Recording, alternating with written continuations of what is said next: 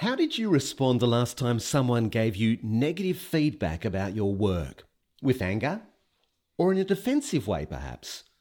Of course, none of us likes receiving criticism, but sometimes we do need to hear it in order to grow and improve. So, how can we learn to receive it well? For me, it comes from knowing who I am apart from my work. As a Christian, I'm a child of God, loved by Him. And so my value and worth doesn't come from what I achieve or accomplish in my work, but rather a secure identity I have in Him. So when people criticize my work, I don't need to take it personally. Rather, I can listen and grow in light of the suggestions made. This is Andrew Laird with God in 60 Seconds. For more space to think and talk about God, go to thirdspace.org.au.